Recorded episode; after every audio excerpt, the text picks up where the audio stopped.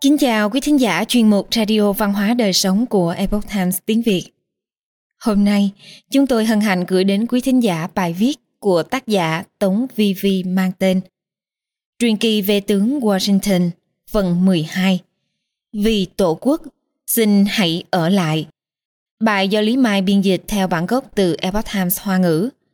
Mời quý vị cùng lắng nghe. Trong tuyệt cảnh, tưởng Washington giống như một người độc hành, mang trên vai gánh nặng rất lớn. Sức nặng của cả một quốc gia mới thành lập. Tất cả đều đặt lên vai ông. Không có một bờ vai nào khác để dựa, cũng không một ai có thể thế vào chỗ của ông. Sau trận Trenton, binh đoàn Philadelphia do không thể vượt sông, nên không thể tham chiến. Cả tập thể cảm thấy rất thất vọng thủ lĩnh của họ, tưởng John Cadwallader là một quý ông cao lớn và dũng mãnh, một doanh nhân giàu có một phương ở Philadelphia. Trước chiến tranh, họa sĩ quân đội Charles Peel đã vẽ một bức tranh sơn dầu. Tướng Cadwallader cùng người vợ xinh đẹp và cô con gái thanh tú. Bức tranh tuyệt đẹp này đã xuất hiện trong nhiều cuốn sách về lịch sử Mỹ quốc, triển hiện cho thế hệ tương lai thấy phong cách trang nhã phục sức tinh xạo của các gia đình người Mỹ thời bấy giờ. Tướng Cadwallader lớn lên ở Trenton, New Jersey, phía bên kia của Philadelphia. Ông quen thuộc từng ngôi nhà, từng gốc cây ở đó. Nhưng lại không thể tham gia trận chiến Trenton, vốn khiến cục diện xoay chuyển.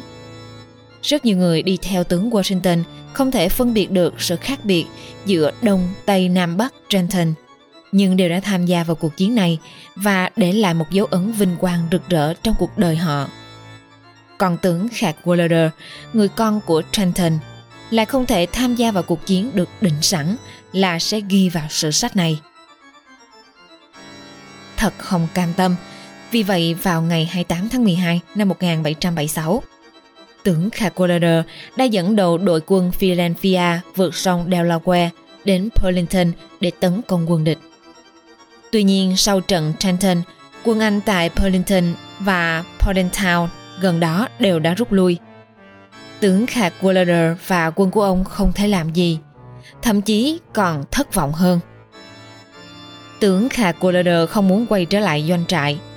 Ông ngồi ở bên kia sông và hét lên với tướng Washington rằng Hãy đánh một trận nữa, hãy qua sông đánh một trận nữa, hãy đuổi người Anh ra khỏi New Jersey. Ngoài tướng Cadwalader cùng quân đoàn của ông, trong doanh trại cũng có một sĩ quan yêu cầu tướng Washington vượt sông và chiến đấu tiếp. Chiến trận vô cùng cấp bách, không thể tránh né. Nếu không tấn công, quân địch rồi cũng sẽ tiến đánh. Sau trận Trenton làm chấn động lục địa Âu Châu, Cornwallis vốn đang trên đường về Anh thăm người thân, đã quay trở lại New York, dẫn một đội trọng binh của Anh đến Trenton và Brinton ở New Jersey. Miền đông Mỹ quốc cuối năm rất lạnh. Mưa tuyết mấy ngày làm đường lầy lội khiến đại đội nhân mã hành quân rất khó khăn. Nhất là đồ quân nhu cho hỏa pháo, rất khó di chuyển trong bùn. Hơn nữa, ngay khi quân đội của họ đặt chân đến vùng đất New Jersey, suốt từ giải đất Newark gần New York đến vùng nội địa New Jersey, ven đường đều có dân quân New Jersey tập kích tấn công Suốt chặng đường, họ phải đỏ súng với đám dân quân xuất quỷ nhập thần, một ở bên ngoài ánh sáng, một bên trong bóng tối, bắn vài phát rồi bỏ chạy. Đã khiến quân Anh phải vất vả chống đỡ. Họ như chim sợ cành công, khiến việc hành quân ở trong bùng lầy càng khó khăn hơn. Tuy nhiên mấy chục vạn quân chính quy đang dồn ép New Jersey. Trên lệch địch ta có thể nhìn thấy rõ ràng. Lời khẩn cầu của vị tướng quân Tưởng Washington không những phải đối diện với áp lực đại binh của quân địch, mà còn phải đối diện với những vấn đề lớn hơn cần giải quyết trong nội bộ.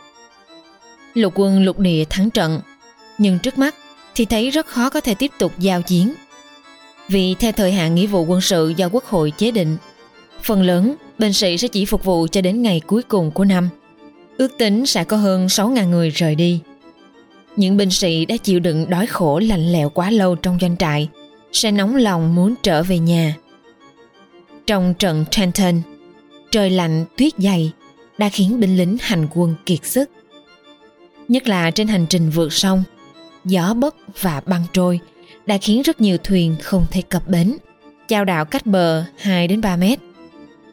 Một số lượng lớn binh sĩ chỉ có thể xuống thuyền lội vào bờ.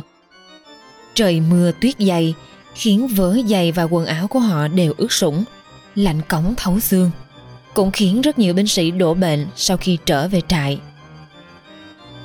Sức mạnh tinh thần chèo chống cho họ chính là sẽ sớm được về nhà. Lò sưởi ấm áp trong nhà, các thành viên trong gia đình đang trông ngóng họ về để cùng nhau ăn mừng năm mới. Vậy nên những ngày cuối năm, binh lính hết thời gian tham gia nghĩa vụ sẽ bắt đầu xuất ngũ một lượng lớn. Đặc biệt là quân đoàn Massachusetts dũng cảm. Họ đã bắt đầu từ trận phòng ngự ở Boston. Một đường khói bụi theo tướng Washington đến New York rồi lại rút về New Jersey, nay đồng loạt rời đi. Hơn nữa khí thế đang tràn đầy. Họ đã sớm tính toán trở lại Boston tiếp tục đánh du kích. Đánh ở đâu? Trên biển. Họ sẽ khởi nghiệp từ sự nghiệp cướp biển đầy hứa hẹn. Chuyên cướp những con tàu chở đầy hàng tiếp tế từ Anh Quốc đến Hoa Kỳ. Đây chẳng phải là vẹn cả đôi đường hay sao? Nó không chỉ cắt đứt nguồn cung của quân đội Anh, mà còn tiếp tục được tham chiến. Là một người lính ái quốc. Chủ ý này thật tuyệt vời. Họ tiếc là không thể nói lời tạm biệt ngay lập tức. Về nhà ăn mừng năm mới, sau đó bắt đầu ra khơi trên con tàu cướp biển của mình. Làm thế nào đây? Nếu những binh lính này đều xuất ngũ rời đi, quân đội lục địa sẽ không còn nhiều quân nữa. Họ làm thế nào để đối phó với quân địch ở New Jersey đang áp đảo về số lượng? Sẽ chiến đấu như thế nào trong cuộc chiến sắp bắt đầu tới đây? Quốc hội ở Philadelphia đã được sơ tán vào mùa thu, không thể mong đợi họ lập tức kêu gọi nhập ngũ. Trong hoàn cảnh như vậy, số phận của Mỹ quốc non trẻ đã đặt lên vai tướng Washington. Người phải đơn độc đối mặt với tất cả. Đại quân của địch đang dồn ép New Jersey. 6.000 đến 7.000 binh sĩ sắp rời đi. Chiến tranh sắp nổ ra trước mắt. Lục quân có còn khả năng chiến đấu không? Tưởng Washington lúc này giống như một người độc hành, mang trên vai một gánh nặng rất lớn. Sức nặng của cả một quốc gia mới thành lập. Tất cả đều đặt lên vai ông. Không thể có một bờ vai nào khác để dựa, cũng không ai có thể thế chỗ của ông. Vào sáng sớm ngày 30 tháng 12 năm 1776, tướng Washington tập hợp đội quân và như thường lệ, ông phi ngựa đi qua từng hàng ngũ mắt dừng lại trên từng khuôn mặt trẻ trung. Ông đã có một bài phát biểu ngắn trước những binh sĩ. Ông nói Những người lính dũng cảm của tôi, các bạn đã hoàn thành sứ mệnh, hoàn thành những gì tôi yêu cầu các bạn làm. Hơn nữa còn vượt xa sự mong đợi ban đầu của tôi. Nhưng mà quốc gia trong lúc nguy nan, vợ con của các bạn, quê hương của các bạn và những gì trái tim các bạn gắn bó đều cần sự bảo vệ của các bạn. Các bạn cần phải ở lại trên chiến trường và chiến đấu vì họ. Tôi khẩn cầu các bạn vì trận chiến bảo vệ tự do vì tổ quốc hãy ở lại quân đội thêm một tháng phục vụ quốc gia thêm một tháng nữa. Ông không nói gì thêm. Sau khi tiếng trống quân nhạc vang lên trong hàng ngũ có binh sĩ lớn tiếng đáp lại. Ngài muốn chúng tôi ở lại. Vậy chúng tôi sẽ ở lại. Câu nói này khiến nhiều binh sĩ hơn lần lượt hưởng ứng. Các binh sĩ nhìn nhau, lại nhìn vị tướng quân trên lưng ngựa. Họ thuyết phục lẫn nhau. Vậy là ở lại ở lại. Chúng ta không thể rời quân ngũ và về nhà trong thế cục như thế này. Tưởng washington nhìn những binh lính của mình bằng đôi mắt sâu thẳm.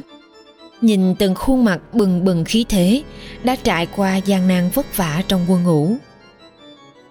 Vào một buổi sáng sớm cuối năm này trong lòng ông đã lại lần nữa thể nghiệm được tình nghĩa huynh đệ. Lời hứa đáng giá ngàn vàng giữa những người đàn ông. Các binh sĩ vốn đã quen với sự trầm mặc ít nói của vị tổng tư lệnh. Thế nhưng lúc này, bên tai mỗi người đều nghe rõ mồn một lời cảm ơn đầy ấm áp của vị tướng quân. Các anh em, cảm ơn các bạn. Quý thính giả thân mến, truyền kỳ về tướng Washington phần 12 đến đây là hết. Kính mời các bạn đón theo dõi các phần tiếp theo. Cảm ơn quý vị đã lắng nghe, quan tâm và đăng ký kênh. Kính chúc mọi điều bình an và tốt lành đến quý vị cùng người thân.